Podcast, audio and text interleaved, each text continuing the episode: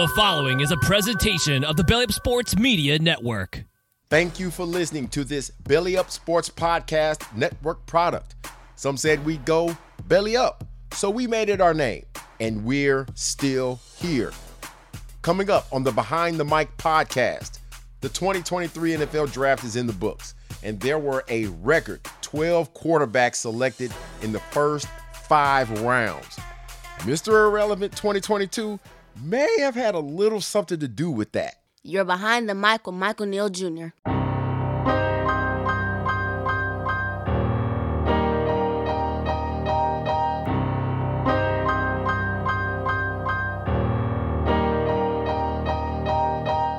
All right, we're back and we're ready. NFL historians and lovers of sports history, welcome in. This show is for you guys and gals. It's cool if you already know this stuff. Congratulations. All right, prizes for everybody, just kidding. But there's always someone who does not know these things, okay? This show is for those who don't know as much about NFL history. So we're here to enlighten, teach, and learn. This is the Behind the Mic podcast. I am your host, Michael Neal Jr. This show is presented by Belly Up Sports, Belly Up Media, the Belly Up Sports Podcast Network, bellyupsports.com. You can catch us all, not just my show, but others in the Belly Up Sports family on the home base of Megaphone, all right?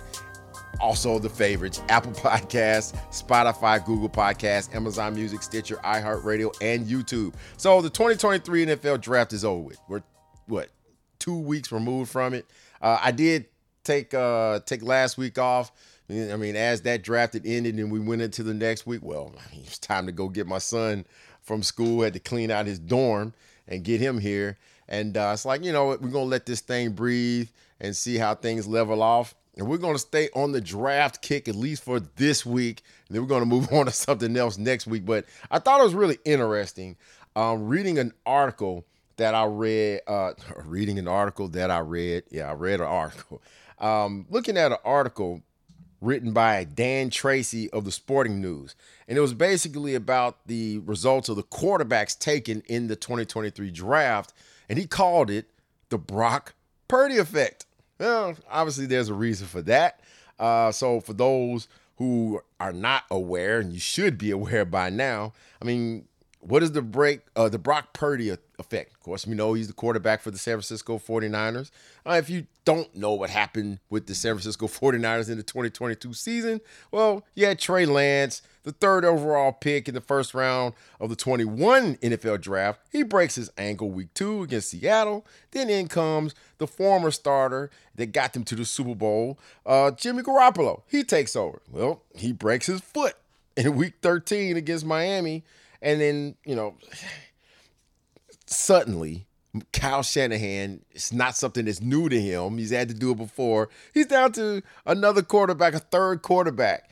And he's down to his 3rd for the season. Again, not only does Brock Purdy take over, Mr. Irrelevant, okay, the last pick of the draft, that 2022 draft last year, he comes in from Iowa State and being the absolutely last player taken, not a whole lot was expected out of him. But then, too, from what Shanahan and the 49ers have done in the past, basically how being MacGyver and putting stuff together when you have all these broken pieces under center. And then not only does Purdy take over, he also leads the 49ers to 7 straight wins and a berth in the NFC Championship game. Of course, after completing his first 4 passes against the Eagles, potential scoring drive, he rips up his passing elbow. He's progressing well, for those who don't know, but that's not the point. Here's what Purdy's numbers look like after, you know, he taken over as the starter. He was 67% in completion percentage, threw for 1,374 yards. This is regular season, 13 touchdowns and only 4 picks. So what does that affect? Well, 14 quarterbacks came off the board during this year's draft, including you have the first rounders, of course, and some of them, I mean, they were expected that CJ Stroud, and he was like, Stroud's going to be the first pick, and he's going to the Panthers. They got him already in the Panthers colors. Well, no, that did not happen. Bryce Young, who I personally do believe is the best quarterback in this draft, was going into it. But, I mean, look, that's just me, and I have respect for CJ Stroud. It happened the way that it happened, and I believe that these two guys can actually do something with their present teams. We'll see.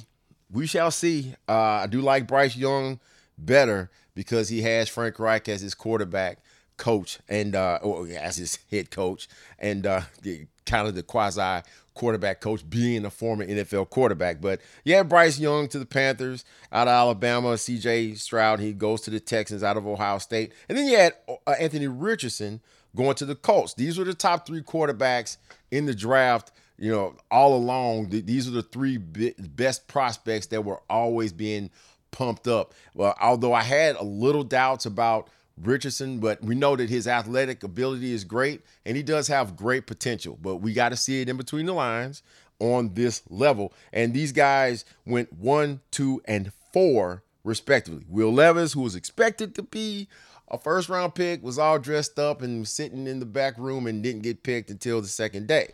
He goes to the Titans, dropped like a rock, but you got to play better, during the end of the season. And he played terrible. The tape doesn't lie. But Tennessee's Hendon Hooker, who blew an ACL against South Carolina in his last game, they was expecting him to go before Levis, but I mean, things happen. But hey, we don't know what these guys are going to do. We have no idea. I mean, we can prognosticate and guess and all of that stuff. We have no idea. That's part of what this show is about today.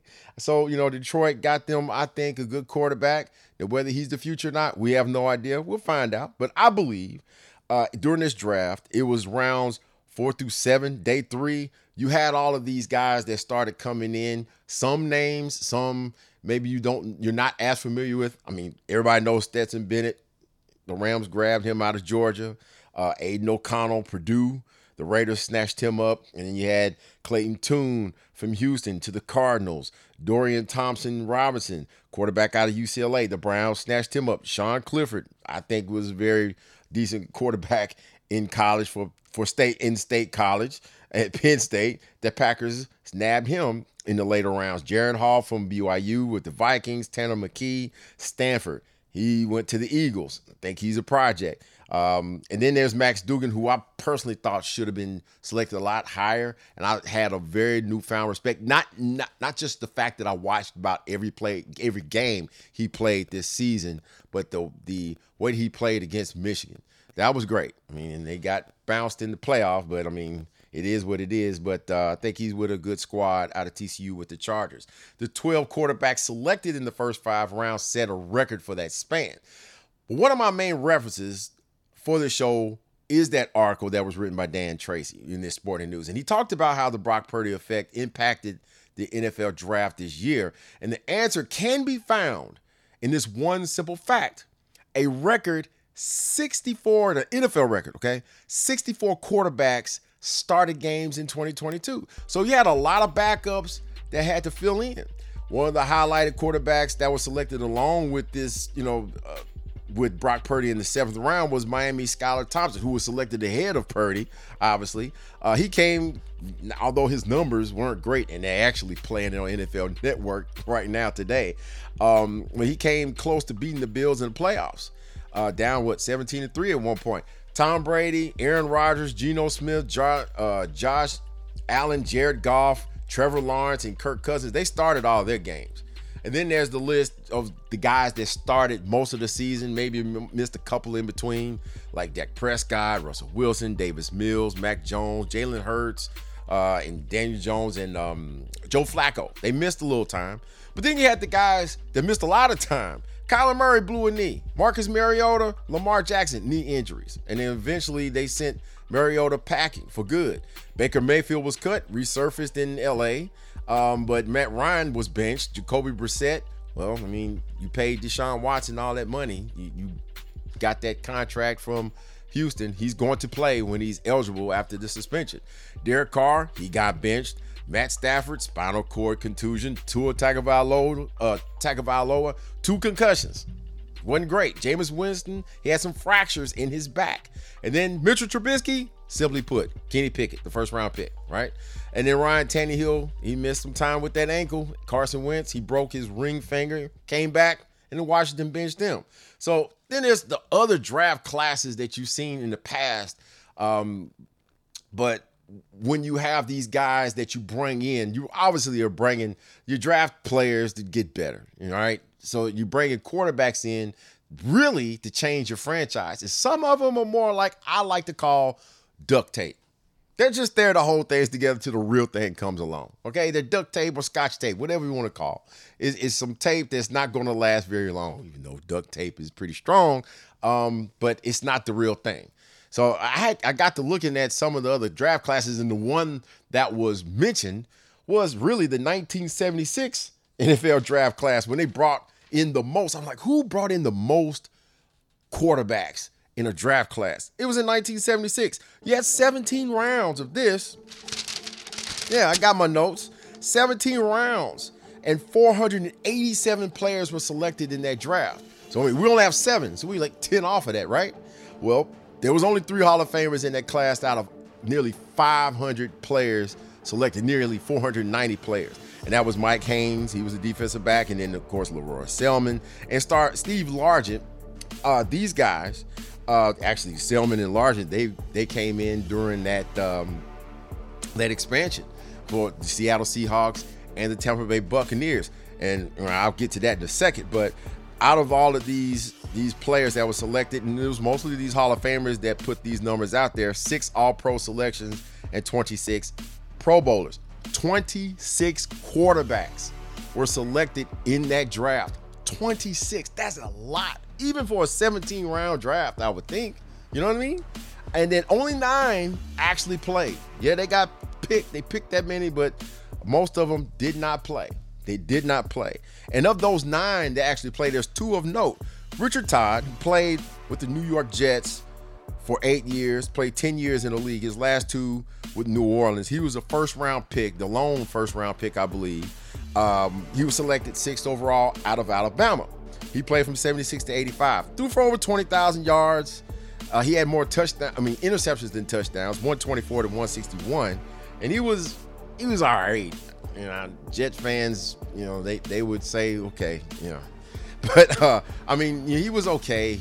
He wasn't great. Okay, let's just put it that way. He was decent, but he wasn't great. Okay, never really took the Jets to it. They never got to a Super Bowl. He didn't do a Joe Namath, right? But that same year was a 7th-round pick out of Mississippi Valley State. One of the few African-American quarterbacks to get a shot was Pernell Dickinson. And I thought it was also interesting to read quotes from John McKay in a newspaper article. He said that Dickinson was, quote, our number 2 quarterback prospect in the country behind Richard Todd of Alabama. Well, Dickinson was the backup to Steve Spurrier. You got this guy that's a great athlete and has a pretty decent arm as well, but he's backing up the Heisman Trophy winner and Steve Spurrier. But the crazy part is you had guys that got injured and they were 0 for 14. Remember, they didn't win a game until the next season. Well, Pernell Dickinson actually threw the first touchdown pass in Buccaneers history, which actually was his only touchdown pass because that was the only year he played. The only year. You would like to have seen him play a little bit longer since he was the number 2 prospect for your team. But, go figure. At least they got Doug Williams and things were a lot better. But looking at that, the way that classes can be, just bunched, it doesn't matter how many you pick. It's not about the saying? It's not about the quantity, it's the quality, right? It's about the quality of players that you pick. And I also looked up another article, and this one was written by NBCSports.com's Logan Reardon. And he talked about the best and worst quarterback draft classes in NFL history. And this was actually written, about a week before the draft. So I thought that this was really interesting. Of course, you look at 1983 as being the best. He had the best, the worst, the best, the worst, the best, the worst. Then he had a sleeper at the end. We'll get to that in order. And I'm going to go in the order in which he wrote it. So in 1983, we all know how great that quarterback class was. It was John Elway, who didn't want to play. He was the first pick of the draft, the consistent number one overall player in the draft. But you have three Hall of Famers, the only quarterback class that has three Hall of Famers in it. And there may be another. We'll get to that in a second. Only Hall of Fame class, only quarterback class with three Hall of Famers in it. You had John Elway, Jim Kelly. Then you had other guys in the middle like Tony Eason and Ken O'Brien. Then, of course, the last quarterback in the first round selected was Dan Marino, who was only the greatest passer of all time by the time he retired. So, you know, he had all the numbers. John Elway and Jim Kelly, as well as Marino, they all went to Super Bowls. Elway, you know, he was 0 for 3 before he won the last two, his last two seasons. Kelly went to four straight, didn't get a W, but he took a team to four straight Super Bowls as their quarterback. You know what I mean? Dan Marino, he only had the one, the next year, his second year, but still was great. We've talked about the Dolphins before, but Tony Eason, he wasn't, I mean, other than him finishing, sixth in MVP voting in 1986, in 85, he actually upset Dan Marino and the Dolphins on their way to getting their brakes beat off of them by the Chicago Bears in Super Bowl 20. But Ken O'Brien, who actually was a pretty decent quarterback in his own right, 10 years he played. You know, he played with the Jets, two Pro Bowls, and he actually had a record of 8-7 against Marino and the Dolphins. That's pretty good. 2007, bad. All right, so let's get this out of the way. You had Jamarcus Russell. And one thing I thought about with Jamarcus Russell was the fact that I thought the dude needed to stay in school one more year. Of course, he foregoes his last year at LSU and decides, strike while the iron is hot. He was right, truth be told, and he just beat another first-round quarterback who didn't pan out to do very much. I know him more and having more success as an analyst for Fox College Football, Brady Quinn. So, and the fact that they beat the brakes off of them in that bowl game off of Brady Quinn and Notre Dame, 41-14? In that, I think it was the Sugar Bowl or something. I can't remember. But, I mean, other than that, Jamarcus Russell lasted 3 years in the league. He wasn't good. I don't think he took it seriously, obviously, and things did not pan out at all. And then, I mean, you could go through and look at the other quarterbacks that were selected, like Kevin Cobb and John Beck. Matt Moore was actually the best quarterback out of that class, and he was undrafted. He played these years as a backup for Carolina, Miami, and Kansas City. I think he played a total of about 10 years in the league. So, I mean, it was pretty bad. And he says it himself that Tanner says himself that it's really bad when, Reardon, not Tanner. Reardon says himself in his article that it's not a good sign when the best quarterback from your class was undrafted. And Matt Moore, he made only 32 starts, but he threw 49 touchdowns and 36 interceptions. You know, he had a 16-16 regular season record when he did play and start, 60% completion percentage. I mean, 7,500 yards. I mean, the numbers weren't great or whatever, but he was a lifetime backup and he was not terrible, but I mean, he was one of the better ones. But then the 2004 NFL draft class, pretty much almost a mirror image-esque of the 1983 class. You had Eli and Phillip Rivers and Ben Roethlisberger, and then also guys like Matt Schaub who came through. And of course, Eli, just like Elway, did not want to play for the team that drafted him. He ended up getting traded. You know, he didn't want to play for San Diego. He gets traded, and both of these guys, between Rivers and Eli Manning, switching from the Giants to the Chargers and the Chargers to the Giants. I mean, it worked out. I mean, Eli won two Super Bowls. So, and Phillip Rivers just put up numbers and was a consummate pro. I mean, it was injuries and just bad luck really got in the way of the Chargers. I mean, they had some really good teams. They just couldn't beat the Patriots, to be honest. And then Big Ben, he's got two Super Bowls in his pocket and with three trips. And the guy retired as the Steelers' all-time leading passer. And then there's Matt Schaub, who was selected in the third round. He spent that time as Michael Vick's backup in Atlanta only to move over to Houston after proving himself, you know, be a capable guy on the field. He's the starter for Houston 7 seasons out of the 16 years that he played, made 2 Pro Bowls. That's pretty good. He even led the league in passing 1 year, attempts, completions, and yards. He almost threw for 5,000 yards in 2009. So that's pretty good for the 2004 class. Then there was the 96 class. Trash. If anyone remembers the 96 class, it was not about quarterbacks. Keyshawn Johnson was the first pick in the draft as a receiver out of USC. Then he had Jonathan Ogden and Ray Lewis, Marvin Harrison, Zach Thomas, T.O., Terrell Owens, Brian Dawkins, all Hall of Famers, and guys like Eddie George, who may be Hall of Famers one day. But there was 8 quarterbacks taken in that draft and didn't start till the second round, I believe. And the best one out of that bunch was Tony Banks, who played with the St. Louis Rams, was a starter, and he got replaced. He got replaced twice with the Rams and with the when he moved on to the Ravens by 2 Super Bowl winning quarterbacks. I mean, Trent Dilfer, more so the defense than it was him. His job was to maintain the offense and not mess it up, hand the football off, and don't turn the ball over like he did at Tampa Bay. But the first one was he had to give the ball to Kurt Warner. So Kurt Warner ended up being a Hall of Famer. And he got replaced twice. And then there was Damon Huard, lifetime backup. Yeah. So he was another one out of that class. And then Danny Cannell, he was pretty good when he was with Florida State, but I know him more so when he was giving bad takes on ESPN radio. I mean, I like Danny, but man, some of the stuff he says and said, woo, wow, calm down. 2012 class, really good.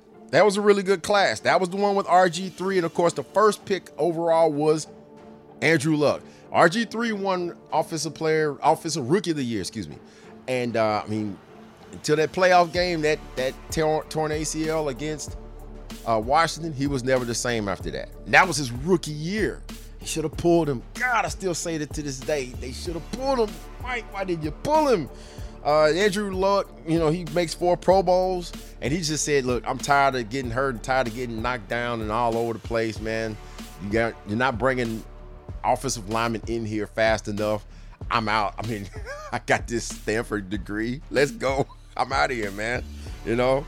And the Washington football team had a ram in the bush, you know, with RG3 being injured. I mean, Kirk Cousins was his backup. Kirk Cousins got drafted that same year. So, and then there's Nick Foles. And, you know, as far as on the note of Kirk Cousins, I mean, the man to throw the football. Is he going to win big games? Probably not. But the guy's a pretty decent quarterback. He's a decent quarterback. He's not a great quarterback, but he's a decent quarterback.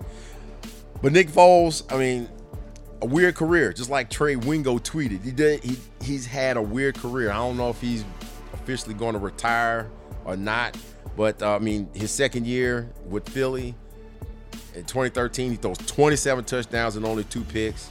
He's traded to the St. Louis Rams, where he stinks it up, 7 touchdowns and 10 picks, and he's has a 4-7 record, and he's contemplating retirement, only to resurface with the Kansas City Chiefs the next year. That was 2015 to 2016, and then 2017 he goes back to the Eagles.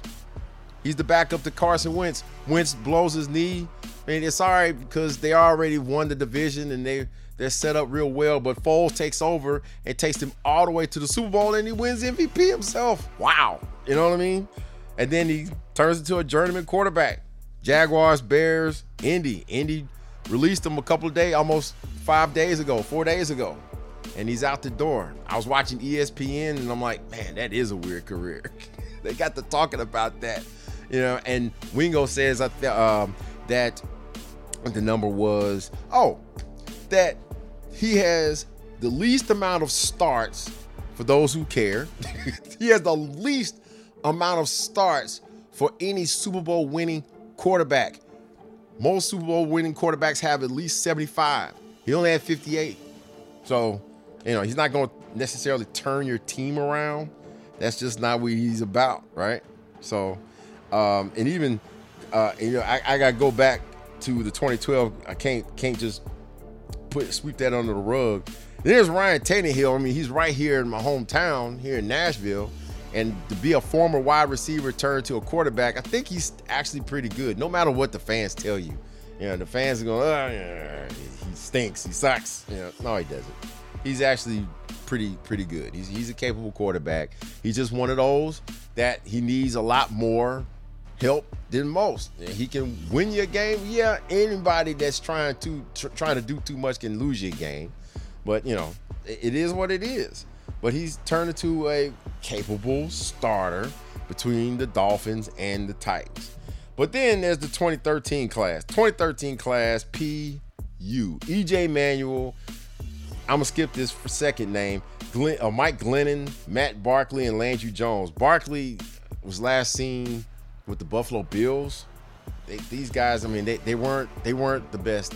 They just weren't. They weren't the best.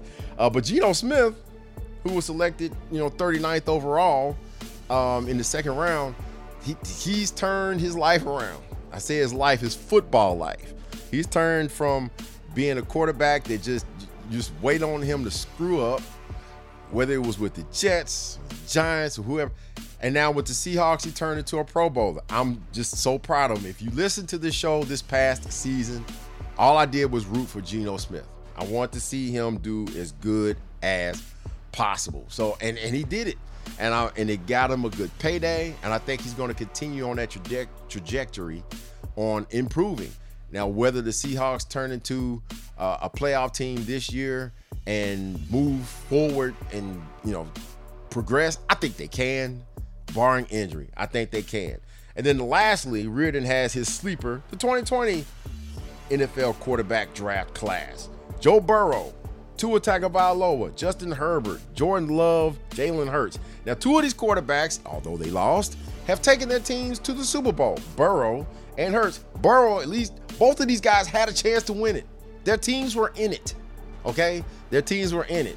And then Tua, the guy's got to stay healthy. Another concussion, I'm like, dude, just stay home. I'm just being honest. That's just my honest opinion. I normally leave my opinion out of these things, but that's a guy that's it's scary to see that. And it happened to him twice in the same season. So I'm just praying that the guy stays healthy. He actually has turned into a better quarterback. And see what happens when you put some pieces around him and you get a little bit better coaching? That's what happens, okay? Justin Herbert, I'm waiting on him to turn. Yeah, he had two games where he didn't even throw a touchdown pass. And I know that. Why? Because one, I watched the games. But two, he was one of my fantasy quarterbacks, and he cost me. He cost me. Jordan Love, jury's out. Aaron is in jet green. So you have the Packers green and yellow. We'll see what he does going forward. We have no idea. But that is something that's going to be exciting to see. Hopefully he stays healthy. But as far as this class, the 2023 class, how that pan out? Bryce Young, CJ Stroud, Anthony Richardson, Will Levis, Stetson Bennett. Who's going to be the one that actually turns out to be pretty good? Who's going to be the Super Bowl winner? Are these guys going to be bad? What's this class going to look like? I don't know. That's a lot of quarterbacks selected. It's a pretty good, thick class. And could it be like a Max Duggan or a Tanner McKee who was selected low? Duggan was the last one selected. Maybe someone who was undrafted. Adrian Martinez of Kansas State, he's with the Detroit Lions. Malik Cunningham from Louisville, he's with the Patriots. Tommy DeVito from Illinois, New York Giants have given him a shot. Pittsburgh brought in Minnesota's quarterback, Tanner Morgan. I've seen these guys, watched them in college. And then there's someone who's unknown, like Delaware's Nolan Henderson. Or the he's with the Ravens. And then there's UT Martin's, not that far from where I'm at. Dresser Wynn, he's with the Rams. We have no idea, but it's going to be fun watching it all unfold. That's it. References, thanks to ProFootballReference.com. Also, NBCSports.com. Logan Reardon's article that was written April 21st, 2023, ranking the best, worst quarterback draft classes in NFL history. Very fun read. Also, the Florida Times Union This is headlined, very few NFL quarterbacks started all 17 games in 2022. We break down all 32 teams.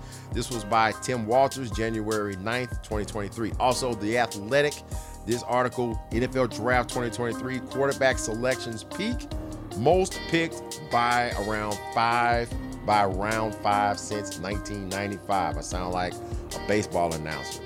The Sporting News, Dan Tracy, quarterbacks taken in 2023 NFL Draft, how Brock Purdy effect led to record run of quarterback draft picks. This was May 1st, 2023. My rent was due. Lakeland Ledger. This is a newspaper article, really old. McKay happy with first day workout. This was written by Patrick Zier, Ledger Sports editor, April 18th. 1976, the year out before I was born. This has been the Behind the Mic podcast. I'm your host, Michael Neal Jr. This show, again, is presented by Belly Up Sports, the Belly Up Sports Podcast Network, Belly Up Media, bellyupsports.com. Go to that website, click on it, check out the merch, the articles, as well as the shows. You catch those shows, especially mine, on Megaphone, Apple Podcasts, Spotify, Google Podcasts, Amazon Music, Stitcher, iHeartRadio, and YouTube. You better tell all of your friends and family about my show. I told you I work for FedEx. I will find you. I will find your house. I'm out.